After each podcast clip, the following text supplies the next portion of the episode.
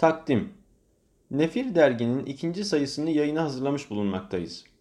Aralık ayında ilk sayısını yayınladığımız dergimizi web sitemiz üzerinden sizlere ulaştırdığımız gibi sesli makale olarak da ilgili platformlarda paylaştık. Okurlarımızdan gelen yorumlar genel itibariyle son derece olumluydu. Dergimiz gönüllülük esasına dayalı olarak hazırlandığı ve okuyucuya dijital ortamda ücretsiz sunulduğundan okurlarımızın memnuniyeti ve alakası bizi çok cesaretlendirdi. Yeni sayımıza gelecek olursak.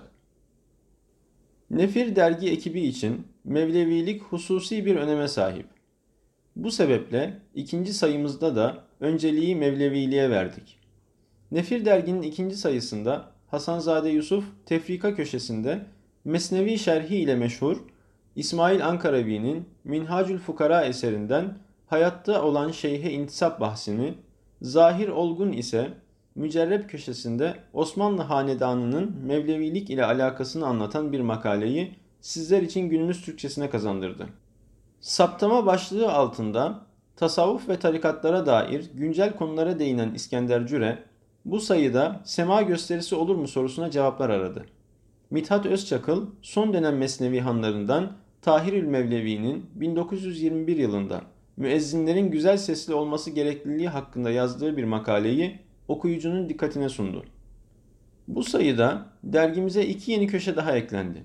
Keşfi Kadim başlığıyla kitap değerlendirmesi ve önerilerine yer verecek Abdullah Züheyr, ilk yazısında Şabani Ömer Fuadi Efendi'nin Muslihün Nefs Risalesini ele aldı.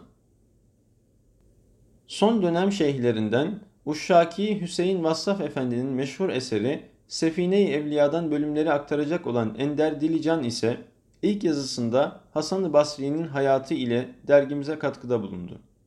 Yunus Emre Özer de 19. yüzyıl şeyhlerinden Şabani Muhammed Necip Efendi'nin hayatını kaleme aldı. Kendine has üslubu ile dikkat çeken Abdullah Gürsoy, güncel köşesinde vakıfların değişen yapısından hareketle günümüzdeki durumlarını değerlendirdi. Dergimiz yazarları arasına yeni katılan Fırat Çavuş, dil, din, tarih ilişkisini zihin dünyamızı sınırlayan sorunlarımız üzerinden ele aldı. Nesil Meryem Tetik ise su ile münacat yazısıyla aramıza katılan bir diğer yazar oldu. Nefir derginin yolculuğunda yegane yoldaşları olan siz kıymetli okuyucularımızdan ricamız, dergimizin daha çok kişiye ulaşması için web sitemizi ve sosyal medya hesaplarımızı çevrenize paylaşmanızdır. Ayrıca sosyal medya yönetimi, reklam ve tanıtım hususunda bize destek olmak isteyen yahut yazılarıyla katkı sağlamak isteyen okurlarımızın bilgi.nefirdergi.com e-posta adresi üzerinden bizimle iletişime geçmelerini bekliyoruz.